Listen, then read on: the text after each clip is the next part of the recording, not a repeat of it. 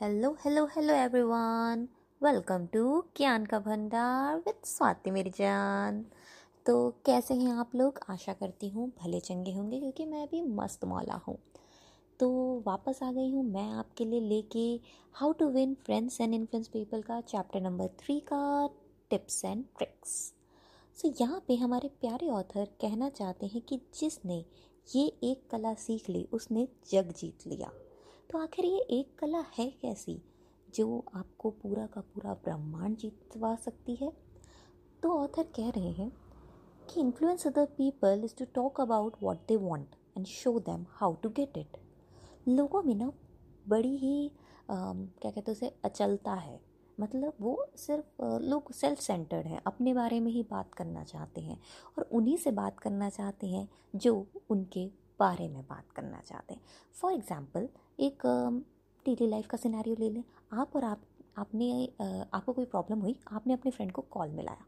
तो एंड उसके पास भी मान लीजिए कोई प्रॉब्लम है।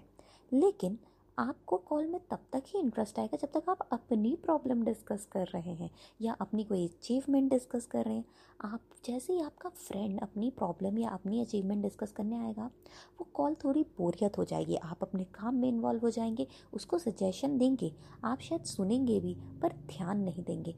ध्यान आपका तभी रहेगा जब सामने वाला आपकी प्रॉब्लम सुन रहा होगा या आपकी प्रॉब्लम का सोल्यूशन दे रहा होगा।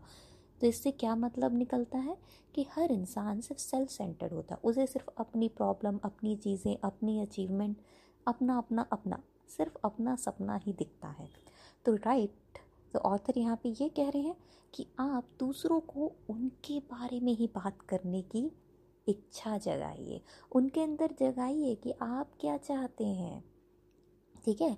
तो इसका दूसरा एग्ज़ाम्पल हमारी डेली लाइफ में होता है सेल्स पर्सन के रूप में। आपने देखा होगा जो भी सेल्स पर्सन होते हैं, वो पहले आपसे आपकी प्रॉब्लम को समझते हैं और फिर वो अपना प्रोडक्ट आपकी प्रॉब्लम के हिसाब से आपको बेच देते हैं। और आपको कतई पता नहीं लगता। इसका लाइव एग्जांपल होता है, मैं कहूँगी मेडिकल इंश्योरेंस मेडिकल इंश्योरेंस यूँ तो बहुत ही इंपॉर्टेंट होता है। लेकिन फिर भी कभी आपने उसकी सेल्स कॉल अगर अटेंड की हो अपने लाइफ टाइम में तो आप देखेंगे मतलब भैया मेडिकल इंश्योरेंस की दुनिया में हर किसी को ज़रूरत है। लेकिन द वे वो उस पाँच मिनट में आपको उस मेडिकल इंश्योरेंस की ज़रूरत को बताते हैं, आपको लगता है कि ज़रूरत तो है, लेकिन प्रायोरिटी भी है। ज़रूरत को इम्पॉर्टेंस को प्रायोरिटी में कन्वर्ट करना ही सेल्स का सबसे बड़ा मूल मंत्र होता है। और सेल्स पर्सन वही करता है कि ये हाँ हमारे लिए इंपॉर्टेंट तो है बट हमारी प्रायोरिटी लिस्ट में नहीं है। और सडनली जब आप उस सेल्स पर्सन का कॉल अटेंड करते हैं, आपके प्रायोरिटी लिस्ट में आ जाता है। और जैसे ही वो प्रायोरिटी लिस्ट के दसवें अंक से पहले अंक पे आता है, आप उसका मतलब मेडिकल इंश्योरेंस बाय कर लेते हैं। यही तो है वो। आपकी प्रॉब्लम आपकी चीज़ें और उसको उन्होंने बेचा। तो जैसे ही आप दूसरे बंदे को उनकी प्रॉब्लम के बारे में सॉल्यूशन देते हैं उनके बारे में बात करने हो गए थे वो आपसे उतना ही ज़्यादा बात करना चाहता है। तो यहाँ पे ऑथर यही कह रहे हैं कि आप अपने एक्शन से उनको ये बताएँ कि आप उनके बारे में जानने में कितने इच्छुक हैं। ठीक है? अपनी चीज़ों से बताएँ। मतलब कोई ऐसा नहीं है कि तुम्हें आम, उनकी तारीफ़ करनी है या सिर्फ़ उनसे बटरिंग करनी ऐसा कुछ नहीं है। ईगरनेस आपके चेहरे पे, आपके मुस्कान में दिख जानी चाहिए और एक जेनविन होना चाहिए। ठीक है? ईगरनेस वो पता चल जाता है यार वाइब्स में ही आता है। तो वो बंदा सबसे ज़्यादा अच्छा है जो ये सब कुछ अनसेल्फ सेल्फलेसली करे। ठीक है? बिल्कुल बिल्कुल सेल्फिश तो पूरी दुनिया है। तो अगर आप दुनिया को सर्व करने के लिए काम करेंगे तो आपके अंदर वो वाइब्स अपने आप ही आएँगी। एंड बुरा मत मानिएगा। वाइब्स एक ऐसी चीज़ है जो हर कोई कैच करता है, चाहे जाने या चाहे अनजाने।